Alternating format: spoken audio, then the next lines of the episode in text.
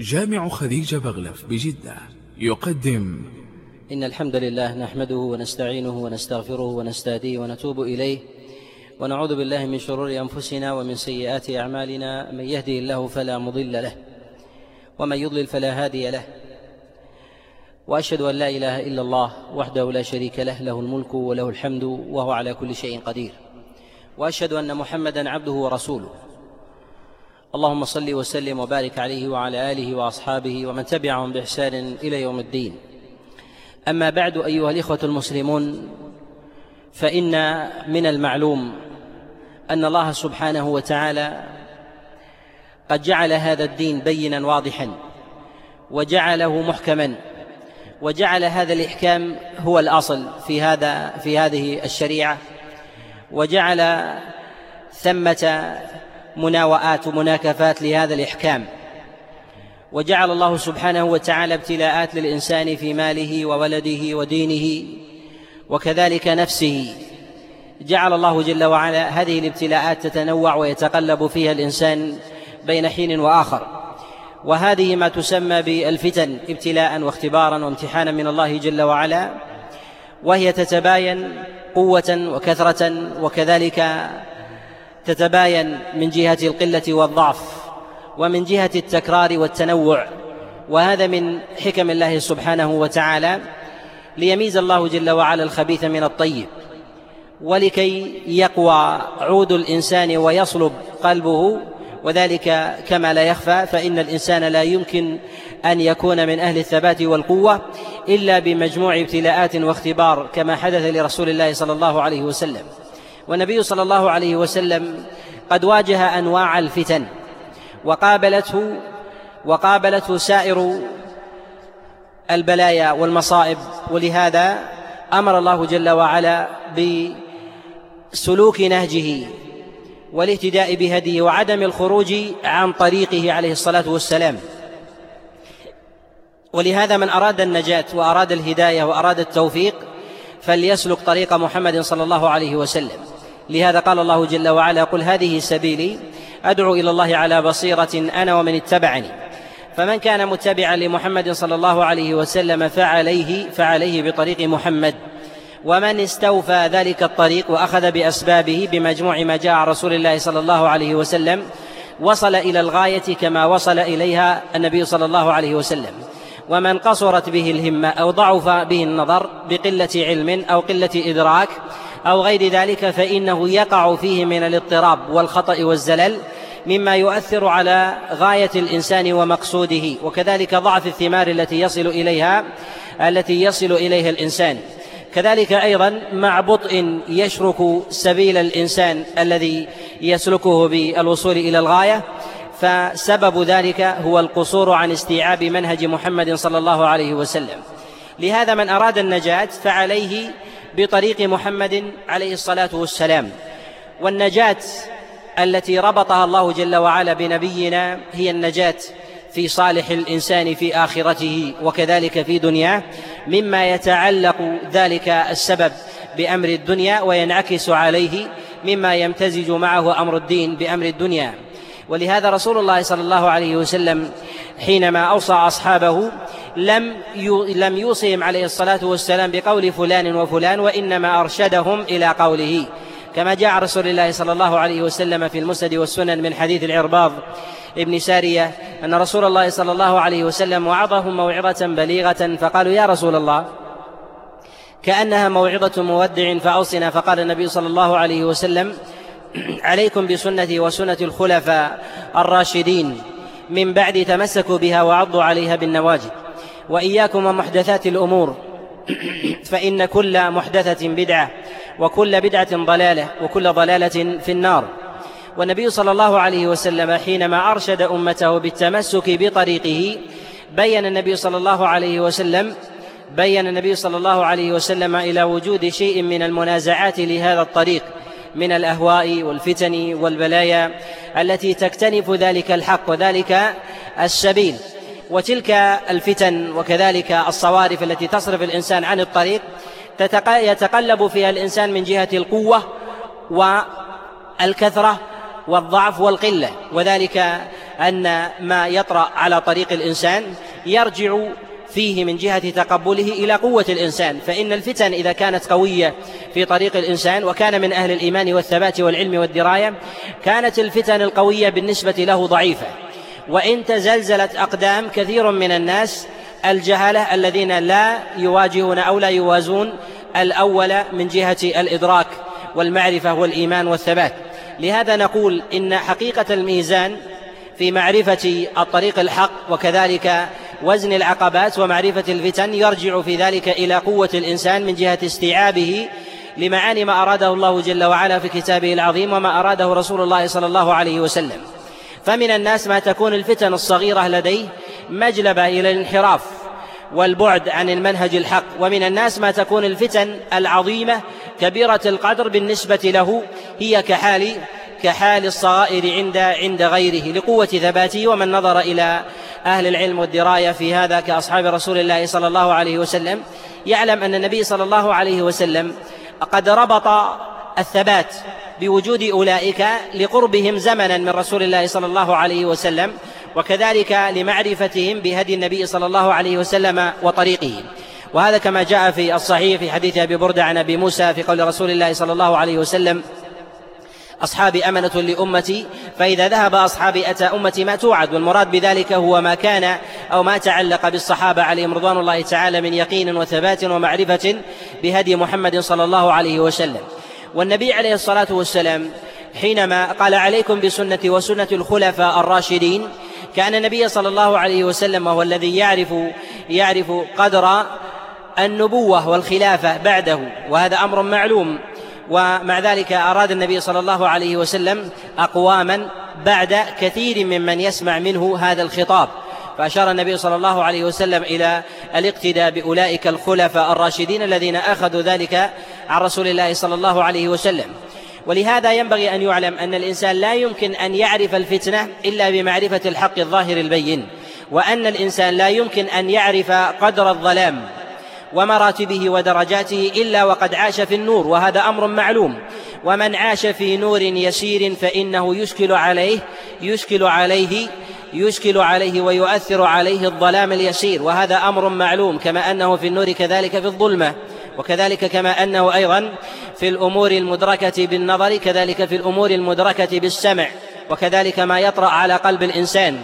فإن العوارض الدقيقة التي تطرأ على قلب الإنسان تتراكم حتى تكون حتى تكون هرما كبيرا لا يشعر به الإنسان إلا وقد انصرف وانقلب. ومعلوم أن انحراف الإنسان من جهة إلى جهة يشابه انصراف قلب الإنسان من جهة إلى جهة. فإن فإن الإنسان قد ينحرف شيئا فشيئا إذا كان في طريق قد اتجه شمالا. أو اتجه جنو شمالا أو اتجه جنوبا فإذا انحرف به الطريق شيئا فشيئا يظن أنه على جهته الأولى. كذلك بالنسبة للإنسان من جهة انصراف قلبه. إذا انصرف قلب الإنسان فتشرب شيئا من الفتن شعرة وعودا عودا أو عودا عودا فإنه حينئذ ينكر الحقائق فتحل مكان النور الظلمة ومكان الحق الباطل ومكان الكلام الصحيح والمعاني الحقة. الكلام الخطأ والمعاني الباطلة. ولهذا قال النبي صلى الله عليه وسلم تعرض الفتن على القلوب عودا عودا. وفي قوله عليه الصلاة والسلام جاء في رواية عودا عودا. أي أن المراد بذلك أنها تتكرر على نحو لا يدركه الإنسان حسا. فتتراكم تلك الفتن التي تعرض على القلوب حتى يشربها الإنسان ولا يدرك من ذلك شيئا. وهذا أمر معلوم. وهذا أمر معلوم لهذا ينبغي للإنسان أن يعلم أنه ينبغي له أن يحافظ على دينه سلامة وكذلك أيضا أن يدرك أن البعد عن مواضع الفتن. لمن جهل حقيقتها وكذلك منافذها بالنسبة للوصول إلى قلب الإنسان أن هذا من أعظم مواضع السلامة. ولهذا حذر رسول الله صلى الله عليه وسلم من مخالطة المشركين إذا أظهروا الباطل.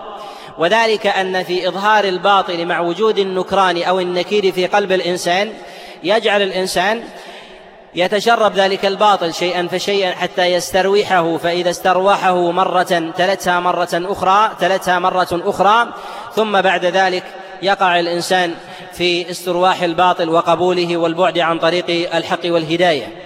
إن النبي صلى الله عليه وسلم كما تقدم في حديث العرباض بن سارية قد بين الحق وبين الضد المناقض له. وهذا ظاهر في قول رسول الله صلى الله عليه وسلم عليكم بسنتي وسنة الخلفاء الراشدين من بعدي. تمسكوا بها وعضوا عليها بالنواجذ وإياكم ومحدثات الأمور.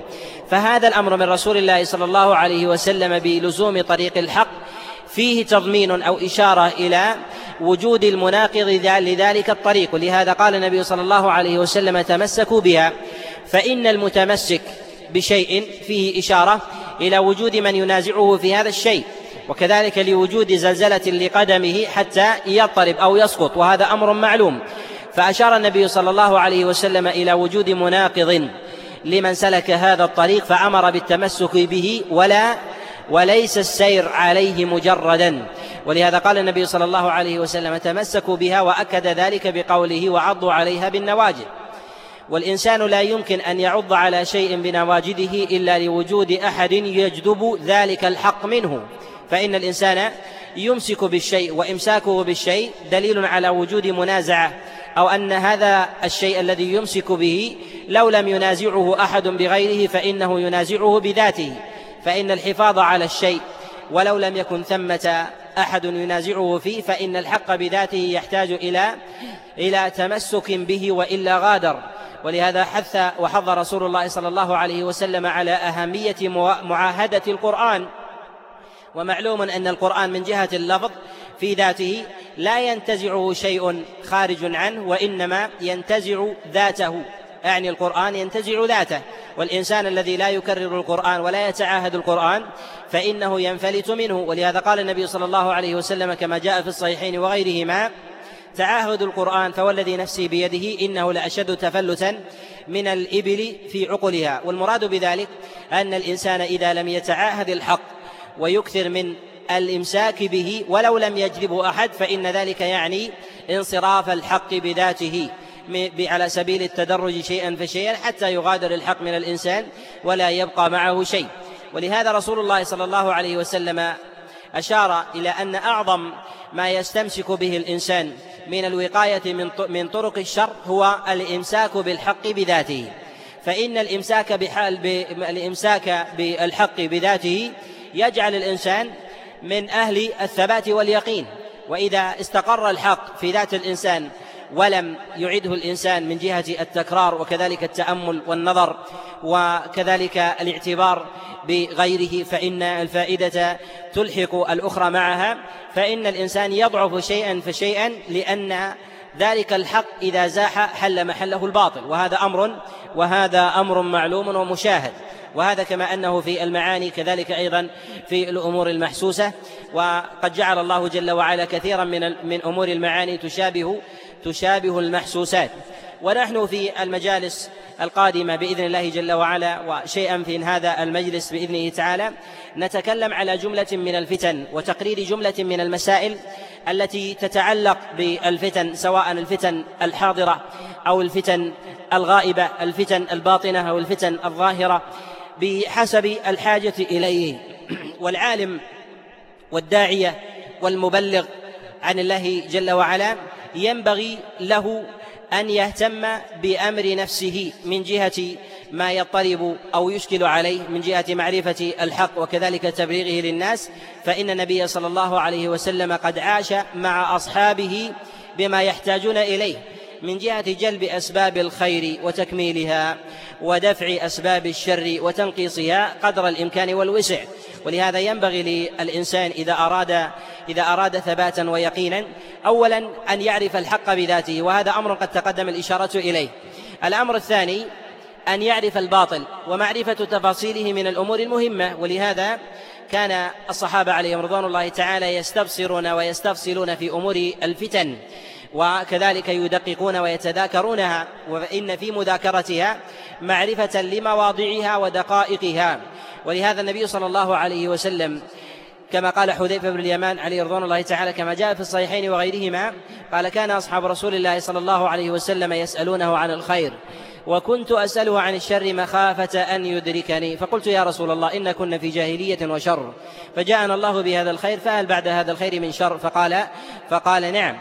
إلى آخر الخبر وفي ذلك أيضا إشارة ما جاء في الصحيح أيضا من حديث شقيق عن حذيفة بن اليمان قال كنا جلوسا عند عمر بن الخطاب عليه رضوان الله تعالى فقال عمر أيكم يحفظ؟ قول رسول الله صلى الله عليه وسلم في الفتن فقال حذيفة نعم. قال رسول الله صلى الله عليه وسلم فتنة الرجل في ماله وولده ونفسه تكفرها الصلاة والصدقة والأمر بالمعروف والنهي عن المنكر. فقال عمر بن الخطاب عليه رضوان الله تعالى ليس هذا الذي أريد ولكن أريد الفتنة التي تموج كموج البحر. والمراد بهذا أن الصحابة عليهم رضوان الله تعالى يهتمون بحسب الفتن التي يعيشونها. وأن عمر بن الخطاب عليه رضوان الله تعالى في زمنه كان الناس في حال تقشف ولم يكونوا على أمر الانفتاح من جهة المال.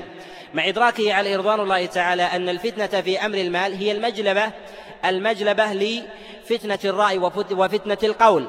ولهذا قد روى ابن جرير الطبري في كتابه التفسير من حديث التيمي عن عمر بن الخطاب أنه قال إذا وجد الماء وجد المال وإذا وجد المال وجدت الفتنة.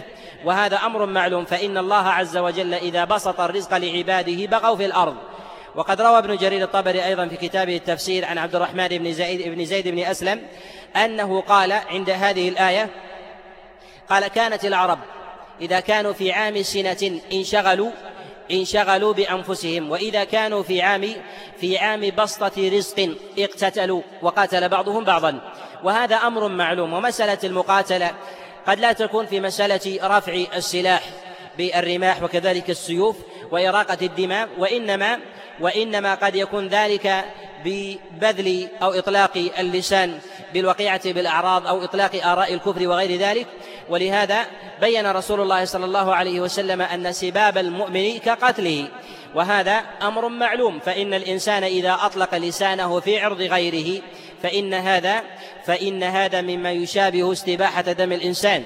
ومعلوم أن الإنسان لا يمكن أن يقدم على إراقة دم غيره إلا وقد تسبب قبل ذلك أحد من الأطراف باستباحة عرضه. ومعلوم أن القتل لا يأتي إلا إلا عن طريق اللسان. ولهذا قال النبي صلى الله عليه وسلم كما جاء في المسند والسنن من حديث معاذ بن جبل أن النبي صلى الله عليه وسلم قال لما قال معاذ وهل ونحن مؤاخذون بما نقول؟ فقال النبي صلى الله عليه وسلم وهل يكب الناس في النار على وجوههم إلا حصائد ألسنتهم. يعني أن حصائد الألسنة هي التي تكب الإنسان في النار وتتسبب بالفتنة. ولهذا لا يمكن أن تقع الفتنة من أعلاها وأدناها إلا بسبب إطلاق العبارة. ونحن في زمن قد كثرت فيه الفتن وأعظمها فتنة هي فتنة إطلاق اللسان. وإطلاق اللسان ما يظهر فيه من كثير من إظهار الأقوال الباطلة من الكفريات وكذلك من النفاق والفسوق وغير ذلك.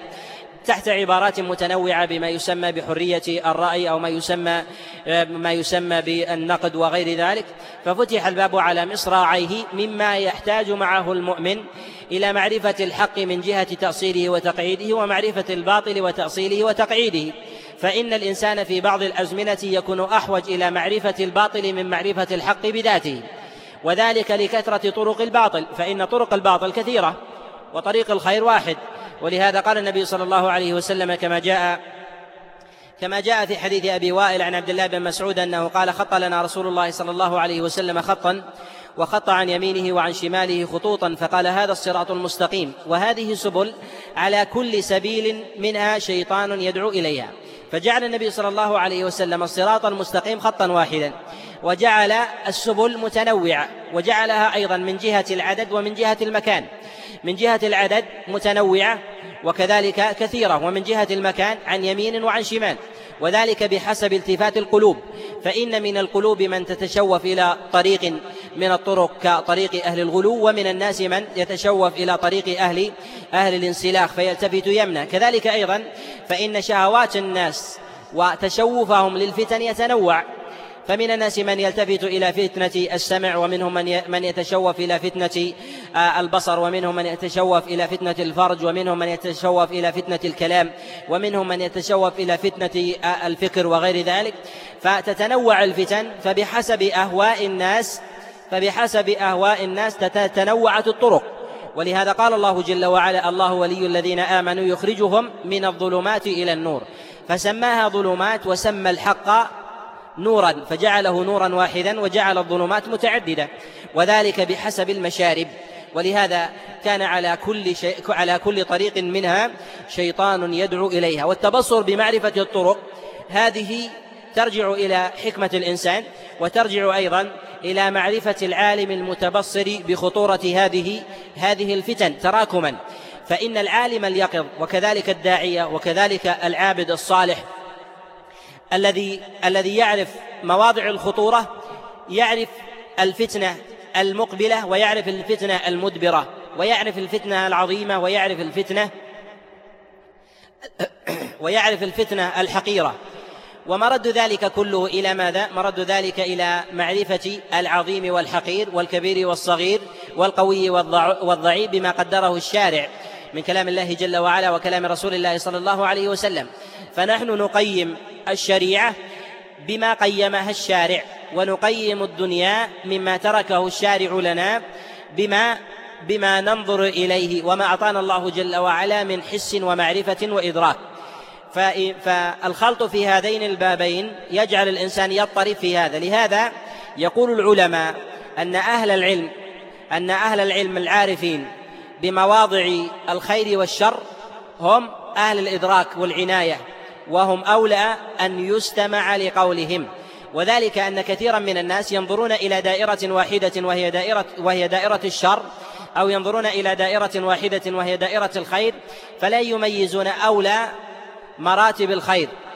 وكذلك لا يميزون بين أدنى دركات الشر.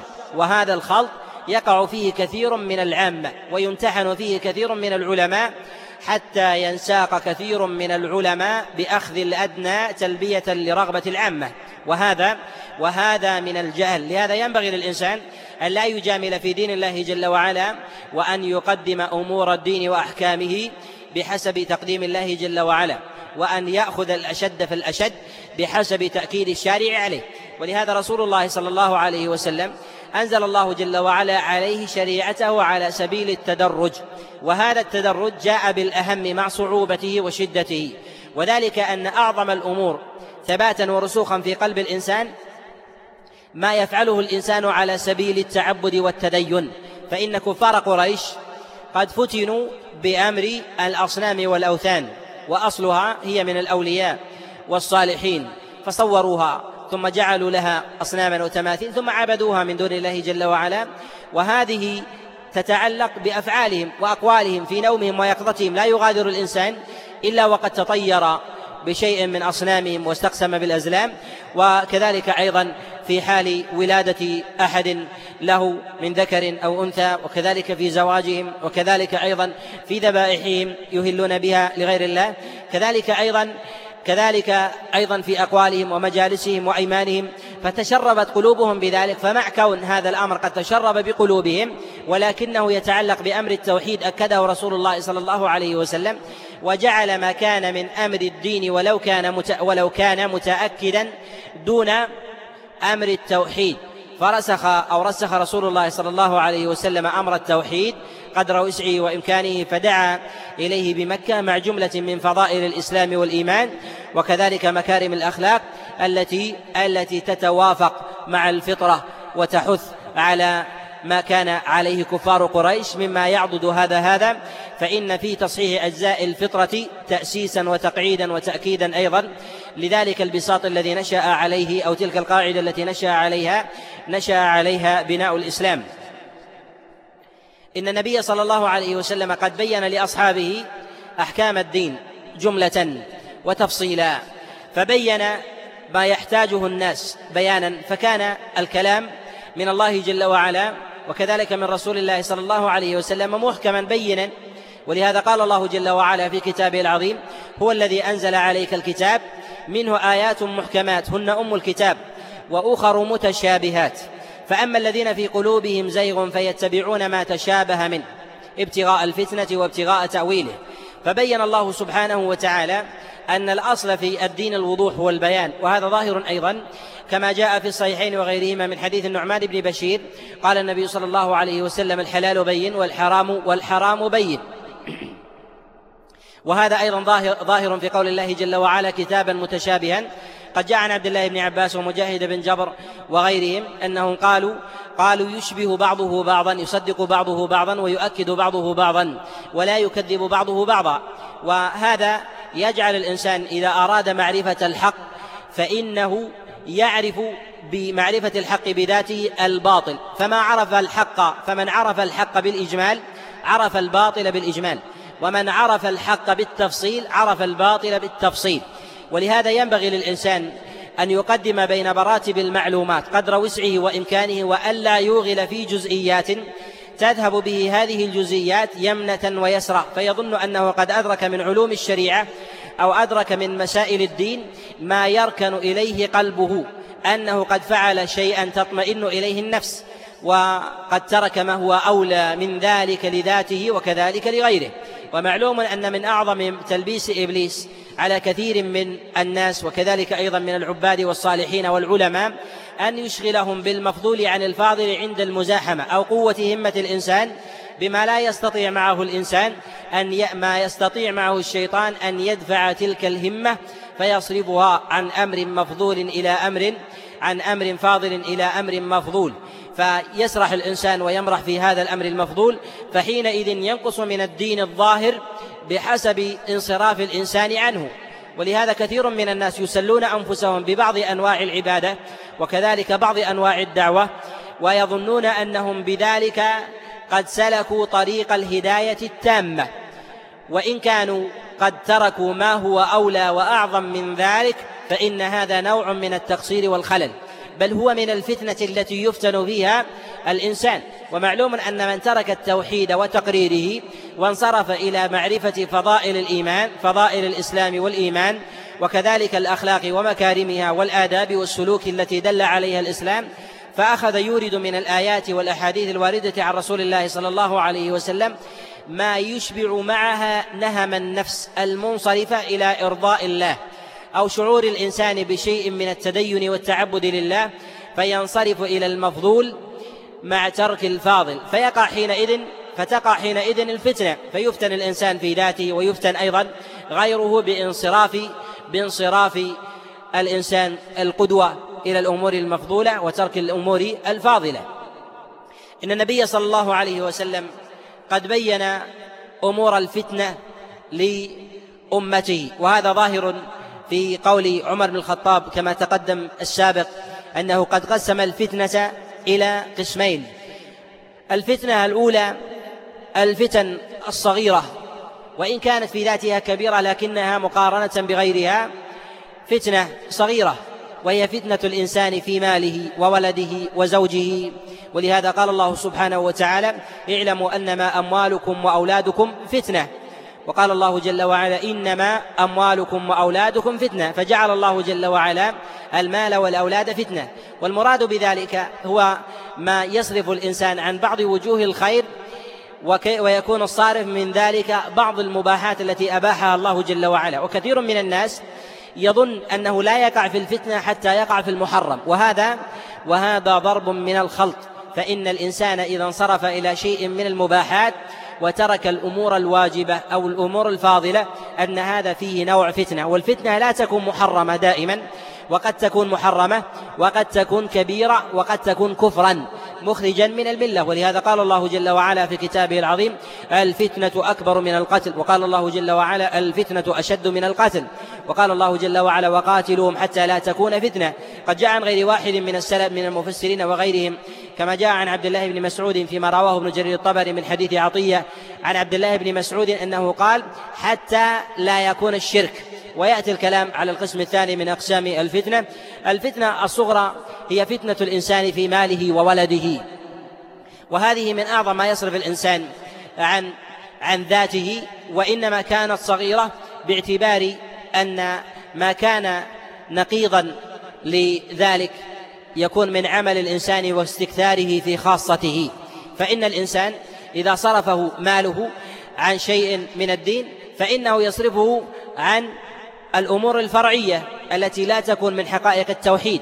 فإن المال يصرف الإنسان وإن وقع في شيء من المحرمات فإنه يقع في شيء من المحرمات في البيوع والغرر استكثارا من المال واستدرارا له وربما كذا بالغش وكذلك أيضا بالسرقة وكذلك غصب المال أو ربما كان من الأمور المباحة التي تصرف الإنسان عن طريق الحق.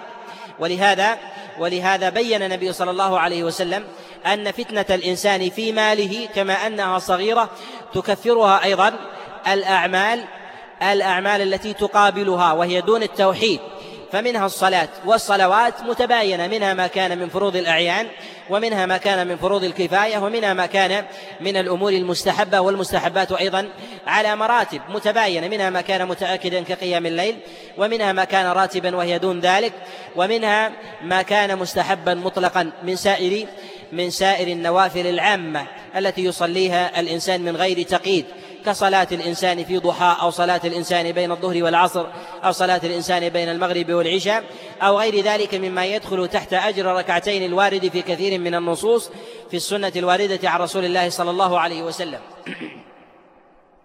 والفتنة في مال الإنسان وولده وكذلك نفسه هذه الفتنة ما يميل إليه الإنسان مما تقدم من من ميله إلى المال سواء من الأمور المباحة أن يشغله عن العبادة أو أو يشغله عن الأمور الفاضلة من مسائل الدعوة وكذلك الدين أو أو الاحتساب الأمر بالمعروف والنهي عن المنكر أو كذلك أو كذلك أيضا يصرف الإنسان عن الأمور الواجبة من صلاة الجماعة فيفتن بالاستكثار من المال والمضاربة في الأسواق ونحو ذلك فينشغل عن صلوات الجماعة. هذا نوع نوع فتنة يصاب بها الإنسان. وهذه الفتنة فتنة الإنسان في ماله وولده وكذلك أيضا في زوجه وكذلك أيضا في نفسه. الإنسان قد يفتن في نفسه فيصاب ببعض العاهات النفسية والأمراض من الشح المطاع وكذلك الكبر والحسد والغل ونحو ذلك. مما يقع معه الإنسان في شيء من الذنوب بإطلاق لسانه فهذا أسبابه كامنة في نفس الإنسان من الهوى المطاع والشح وكذلك الكبر والغطرسة وكذلك أيضا الحسد والبغضاء وما يطرأ على الإنسان في ذاته أيضا من فتنته من جوارحه بفتنة يده وكذلك لسانه. أو ربما كان أيضا من دواخل الإنسان التي يفتن فيها الإنسان من أمراض تصيبه سببها المعاصي كالهم والغم الذي يصيب الإنسان. فإن الإنسان قد يصاب بهم وغم يقعده عن أمر بالمعروف ونهي عن المنكر أو عبادة من العبادات فينشغل بشيء من هم نفسه وانصراف بمعالجتها ونحو ذلك فيصرفه ذلك إلى شيء من المباحات من أمور الاسترواح وسعة البال والنفس ونحو ذلك فيصرفه ذلك عن شيء من الخير. هذا نوع من الفتن التي يتعارك معها الإنسان في أمر في أمر دنياه وهي متباينة. وهذا الأمر ينبغي للإنسان أن يقدره بقدره. فإذا كان الإنسان من أهل المال وأهل الجاه وكذلك من أهل الأمراض مثلا النفسية أو كذلك من أهل الأولاد والزوجات وغير ذلك ينبغي له أن ينظر أن ينظر في هذه الأبواب ودواخلها على نفسه حتى يحمي نفسه. ولهذا عمر بن الخطاب عليه رضوان الله تعالى ويظهر في حديث حذيفة السابق أنه سأله ذلك وكان ذلك في آخر في آخر خلافته. ولهذا لما قال له قال فتنة الرجل في ماله وولده وجاء في رواية وزوجه ونفسه تكفرها الصلاة والصدقة والأمر بالمعروف والنهي عن المنكر إشارة إشارة إلى فهم فهمه حذيفة ابن اليمان أو تدرج فهمه حذيفة لأن حذيفة من أهل المعرفة من أهل المعرفة والدراية بسر رسول الله صلى الله عليه وسلم وسر النبي صلى الله عليه وسلم كثيره من أمر الفتن. كثيره ومن أمر الفتن لأن الأصل في الشريعة البيان لأن الشريعة ما نزلت لحذيفة بن اليمان خاصة فيبلغ إياها وما نزلت أيضا وما نزلت أيضا لفئة معدودة من أهل المدينة الشريعة للناس كافة والرسول صلى الله عليه وسلم إنما أرسله الله للناس كافة ولهذا قال الله جل وعلا وما أرسلناك إلا كافة للناس بشيرا ونذيرا. فأرسله الله سبحانه وتعالى إلى الناس كافة الثقلين الإنس والجن وهؤلاء كلهم مامورون باتباع محمد صلى الله عليه وسلم. وإنما كان الأمر خاصا بحذيفة فيما يتعلق بأمر الفتن وأمر الفتن لكونه يتباين معرفة من زمن إلى زمن ناسب أن يتفقه به الأفراد بحسب حالهم ولا يتفقه به الجماعات. فمعرفة الفتنة وكذلك مواضعها وكذلك أيضا وكذلك أيضا آثارها على الإنسان. يرجع فيه الإنسان كل بحسبه. ولهذا حذيفة بن اليمان قد أسر لعمر بن الخطاب معنى وجهر له باللفظ. أسر له المعنى بما لا يفهمه إلا عمر. ولهذا سأل عمر بن الخطاب عليه رضوان الله تعالى قال الفتنة التي تموج كموج البحر الفتنة التي تموج كموج البحر هي الفتنة العامة التي تظهر تظهر للناس ويفتنون في أمر في أمر دينهم.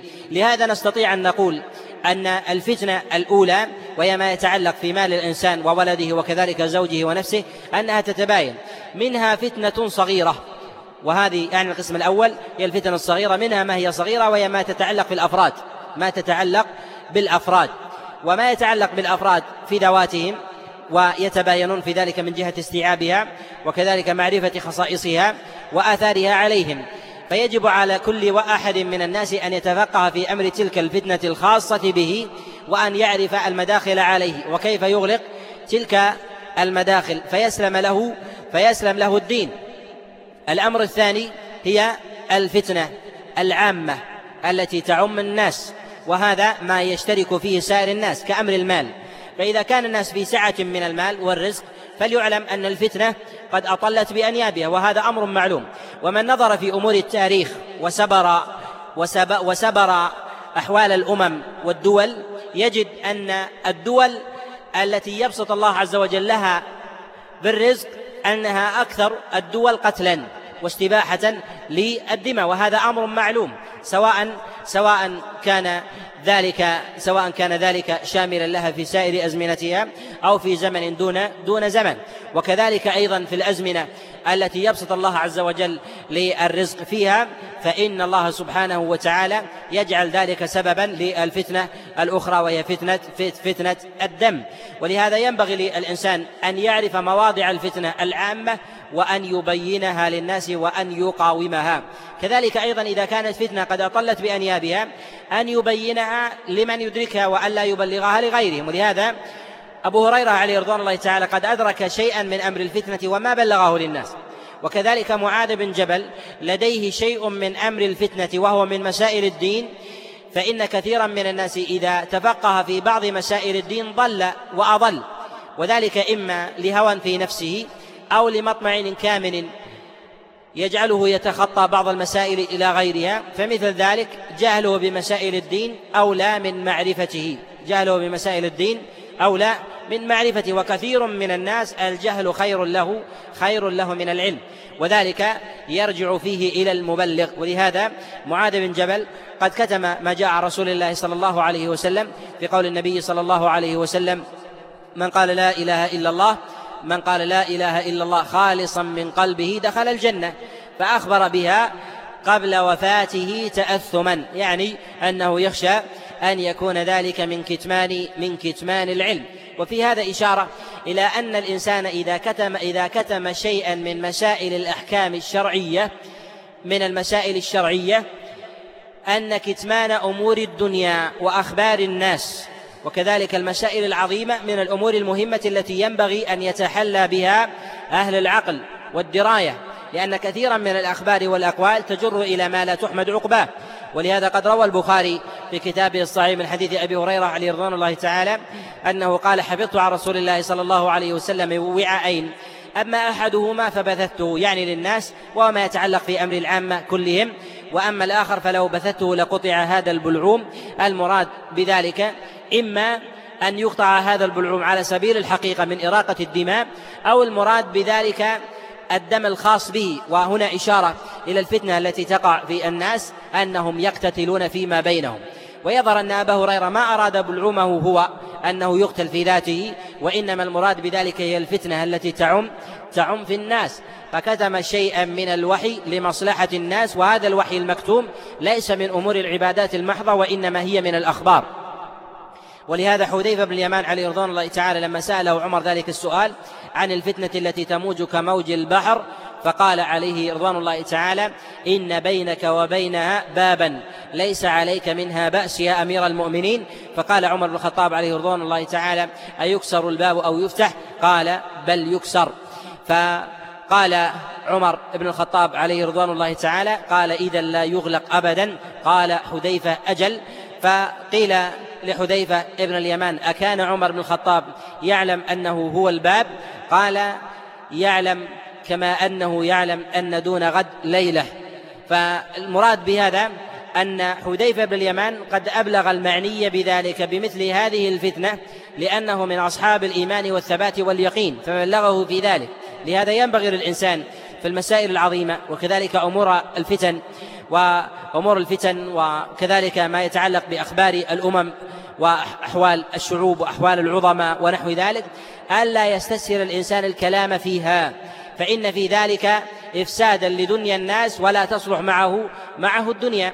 ولهذا النبي صلى الله عليه وسلم قد اختار من أصحابه حذيفة بن اليمان فكان أمين سر رسول الله صلى الله عليه وسلم وما اختار علية الصحابة في أمور الإيمان. فالصحابة عليهم رضوان الله تعالى كأبي بكر وعمر وهم من العلية لماذا النبي عليه الصلاة والسلام اختار حذيفة مع وجود أبي بكر وعمر؟ وذلك لكون حذيفة بن اليمان قد جبل على شيء من الأمور الفطرية التي يجبل عليها الناس وهم من أمور الكتمان. من أمور الكتمان وثمة علة أخرى أيضا أن أبا بكر وكذلك أيضا عمر بن الخطاب ربما جهلهم بأخبار الناس اولى من علمهم من وجه لأن لأن النبي صلى الله عليه وسلم يعلم يعلم أنهم سيكونون قادة سيكونون خلفاء. وإدراكهم لبعض المواضع من أمور الفتن ربما يفت من عضد الإنسان والإنسان في ذلك بشر. فإن أبا بكر مع كونه صديقا وكذلك مع كونه خير الخلق بعد أنبياء الله جل وعلا إنه يبقى يبقى من البشر. وفيه ضعف البشر وكذلك أيضا عمر بن الخطاب عليه رضوان الله تعالى فأراد لهم النبي صلى الله عليه وسلم باب الكمال في ذلك فكتمه عن أولئك وبلغ به حذيفة ابن اليمان عليه رضوان الله تعالى. لهذا ينبغي للإنسان في أمور الفتن أن يحفظ لسانه ولو كان على أمر يقين. وفي هذا إشارة إلى أن الإنسان أو كثيرا من الناس الذين يطلقون ألسنتهم بأحاديث الناس وأخبارهم على سبيل التوقع من غير بيان أن ذلك من الفتنة التي تصرف الإنسان عن معرفة الحق وكذلك تشغل بال الإنسان وتشغل أيضا وتشغل أيضا أحوال الناس وكذلك افتتانهم في أمر في أمر دينهم. وما كان يقدره الله جل وعلا فهو الحق. فحذيفة بن اليمان لديه من من علم الله بواسطة رسول الله الأمر الحق البين ومع ذلك ما بلغ به عليه رضوان الله تعالى كما يتساهل كثير من الناس بالأخبار بالإخبار وكذلك نقل الأقوال والقالات فإن هذا من الأمور التي ليست بمحمودة. النوع الثاني من أمور الفتن ما يتعلق بأمور الديانة في ذاتها وهي الفتن الكبيرة. ما يتعلق بأمور الديانة في ذاتها وهي كبيرة وهي على مراتب. أعظمها فتنة الإنسان في عقيدته. فتنة الإنسان في عقيدته. وفتنة الإنسان في عقيدته هي أعظم ما يصاب به الإنسان. لهذا سماها الله جل وعلا الفتنة في كتابه العظيم. ولهذا قال الله جل وعلا في كتابه العظيم والفتنة أكبر من القتل. والمراد بالفتنة هنا هي الكفر.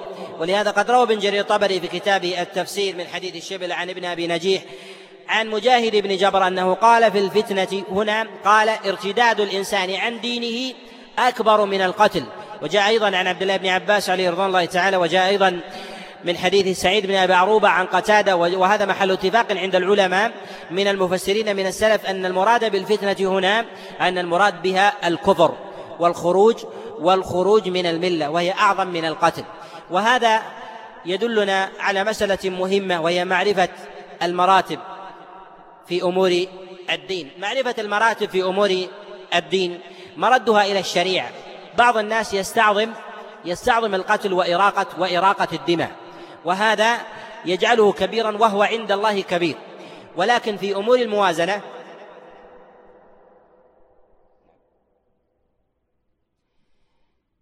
ولكن في أمور الموازنة يكون الكبير صغيرا. يكون الكبير صغيرا. في أمور المقابلة والقتل بالنسبة لأمر التوحيد وثلمه يعتبر صغيرا ولهذا جعل الله جل وعلا الفتنة أكبر. ولم يهون الله جل وعلا القتل فيسميه صغيرا وإنما جعل جعل الشرك أكبر منه. فبقي القتل على تعظيمه وجعل الشرك أعظم منه. والمراد من هذا أن معرفة المراتب مردها في ذلك إلى ميزان الشريعة ميزان الشريعة. ولهذا كانت الفتنة الحقيقية في وقوع الناس في الشرك والكفر في وقوع الناس في الشرك في الشرك والكفر. ولهذا قد جاء في الصحيح في صحيح البخاري أن رجلا جاء إلى عبد الله بن عمر قال كيف ترى القتال في الفتنة؟ فقال إن القتال في الفتنة ليس الذي تريدون. إن رسول الله صلى الله عليه وسلم قاتل الناس على الكفر وذلك قتال الفتنة وبقاؤهم على الشرك فتنة. والمراد بهذا أن قتال النبي صلى الله عليه وسلم للمشركين هو قتال للفتنة وهذه الفتنة هي الكفر.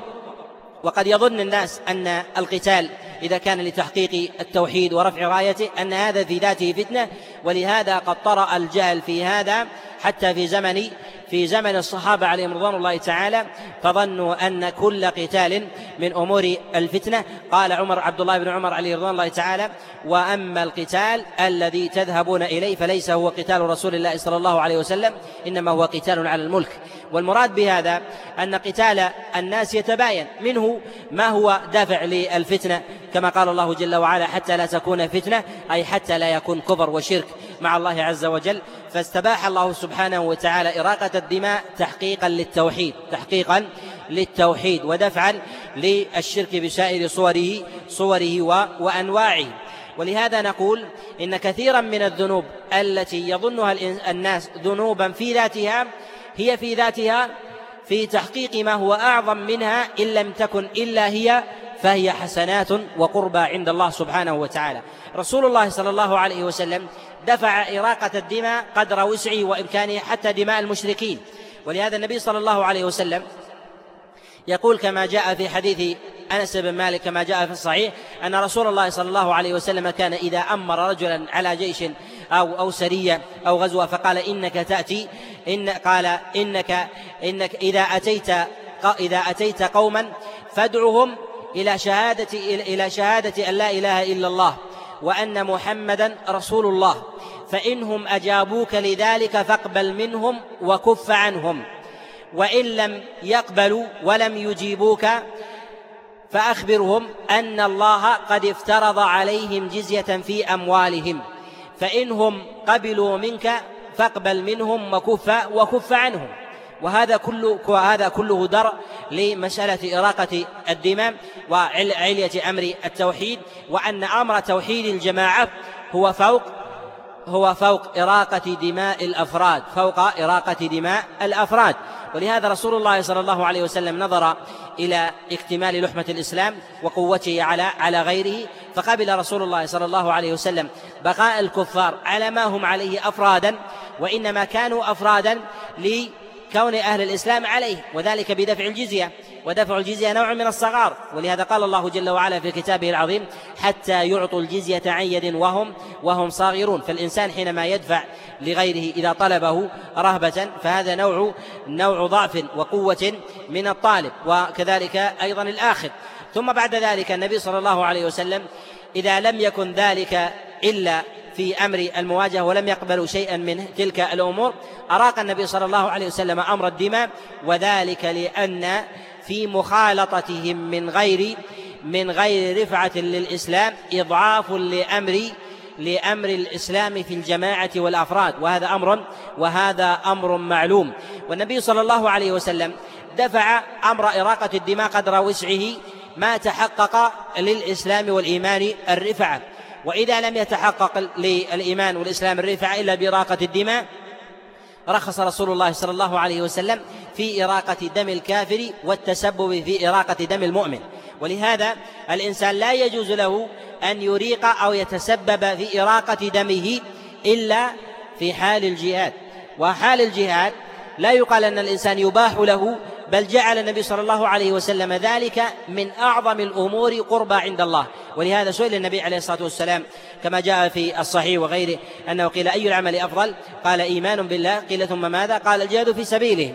وبين رسول الله صلى الله عليه وسلم أيضا أن المجاهد تغفر له كل خطيئة تغفر له كل كل خطيئة اقترفتها يمينه من أول قطرة من دمه إلا إلا الدين.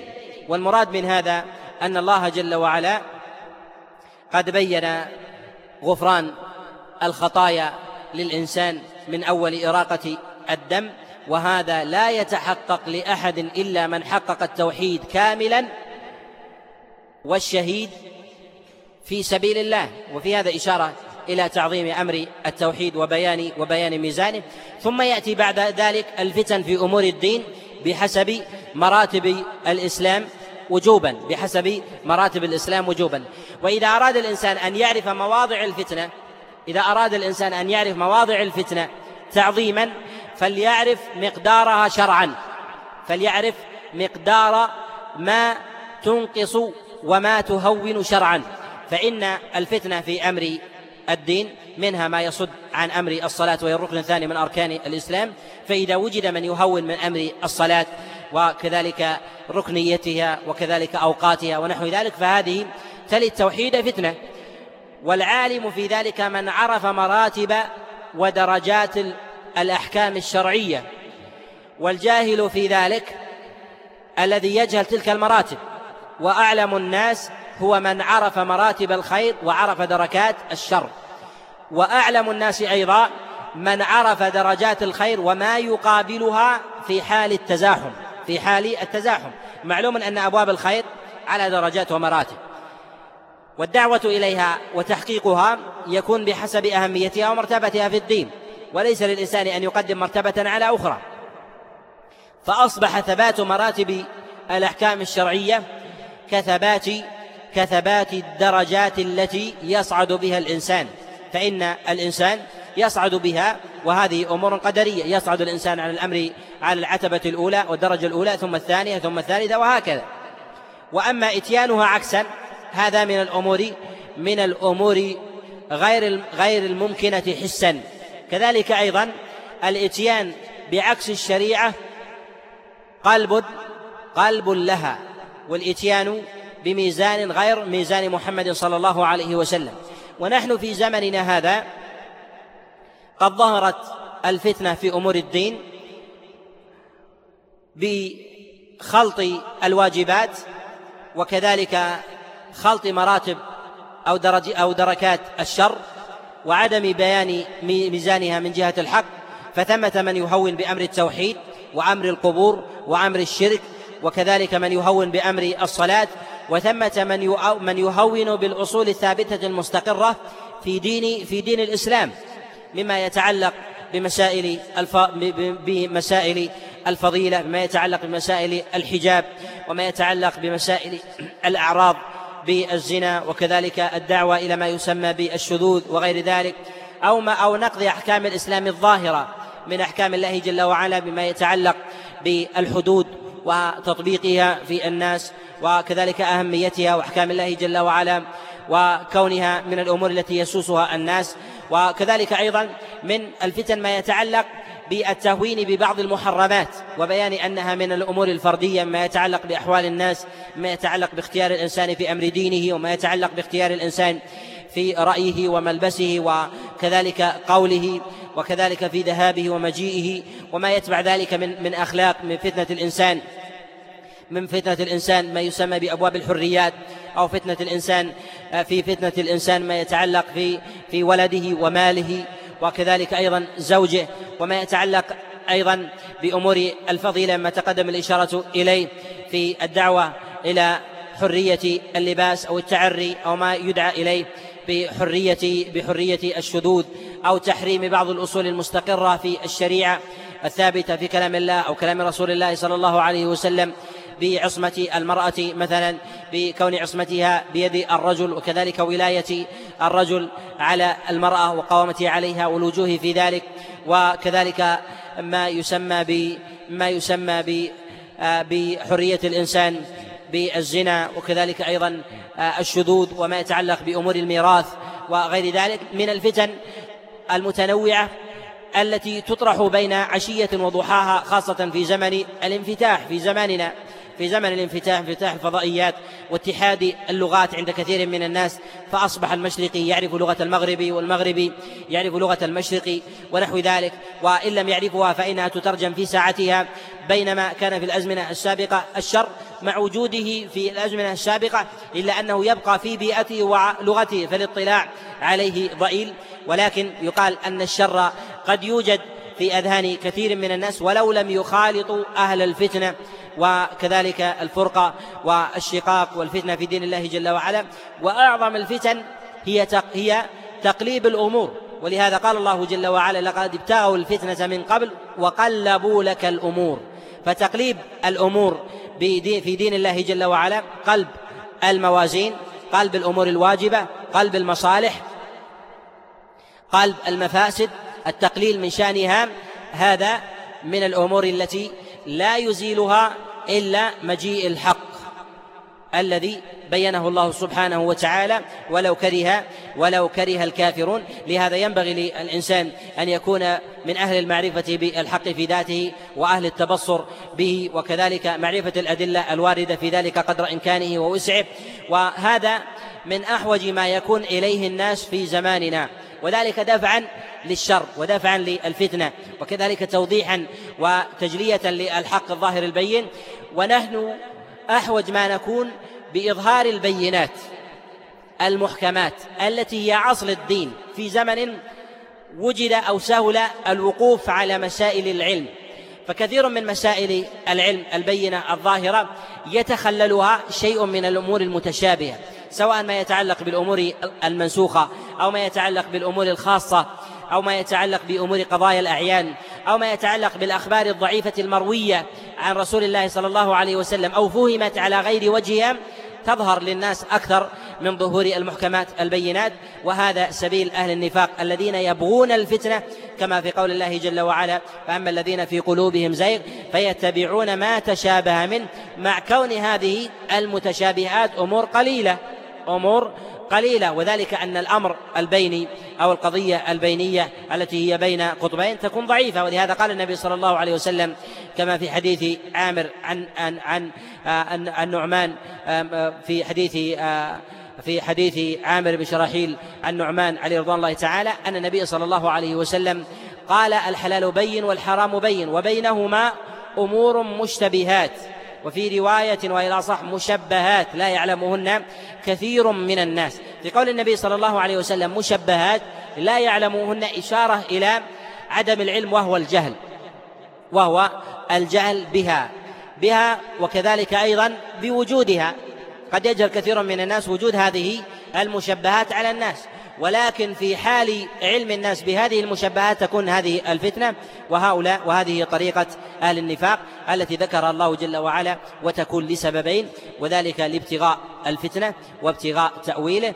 ابتغاء الفتنة يريدون بذلك الاضطراب وكذلك خلخلة التوازن في معرفة مراتب الخير وكذلك الأحكام الشرعية. خلط أمور الخير بالشر خلط أمور الحق بالباطل خلط أمور آه، الصواب بالخطأ وغير ذلك. كذلك خلط مراتب الدين في ذاتها خلط مراتب الدين في ذاتها وهذا من أعظم أيضا الفتن في زماننا. نجد كثيرا من الناس من يدعو إلى باب من أبواب الخير وهذا الباب من أمور الخير هو في ذاته خير ولكن بالنسبة لمفهوم الإسلام تاما الاقتصار عليه من أمور من أمور الشر. لهذا معرفة مراتب الدين معرفة أحكام الشريعة على النحو الذي جاء به رسول الله صلى الله عليه وسلم من أعظم الأمور الواجبة المتحتمة على الإنسان. كذلك أيضا معرفة دركات الشر ما يجب على الإنسان دفعه من الأمور المهمة. كثير من الناس لحبه للخير وكذلك غيرته. ينشغل قلبه ببعض الأمور المحرمة وينشغل بها ينشغل بها دفعا. وينبغي أن ينشغل بما هو بما هو أولى أولى منها. ونحن بإذن الله عز وجل في سلسلة هذه الدروس نتكلم على القضايا التي وقع فيها نوع قلب وخلخلة وفي ميزانها من جهة قيمتها في ذاتها من جهة مراتبها صورها أنواعها حقيقتها من جهة الكتاب والسنة هذا من أعظم ما ينبغي أن يتبصر به به الإنسان. وخاصة في زمننا ما يتعلق في قضايا التوحيد ما يتعلق في قضايا في قضايا الأخلاق وكذلك ما يتعلق ببعض مسائل الأحكام الأحكام الشرعية والحدود وغير ذلك. وهذا ما نجعله على مراتب بإذن الله سبحانه وتعالى. ودرس الأحد القادم نتكلم عن الحجاب بين الفقه الأصيل والفقه البديل. ونبين أحكام الحجاب من جهة الشريعة صوره أنواعه أدلته الأقوال التي وردت فيه المستند الذي يستندون عليه مقامها من جهة القوة والضعف أقوال السلف في ذلك على وجه الإنصاف والاعتدال على نحو ما يريده الله جل وعلا حسب الوسع والطاقة. والإنسان في ذلك والإنسان في ذلك يجتهد في أمثال هذه المسائل. ومنها ما يكون ظاهر بين محكم قطعي. ومنها ما يدور فيه شيء من مسائل الخلاف. ومنها ما هو خلاف مفتعل.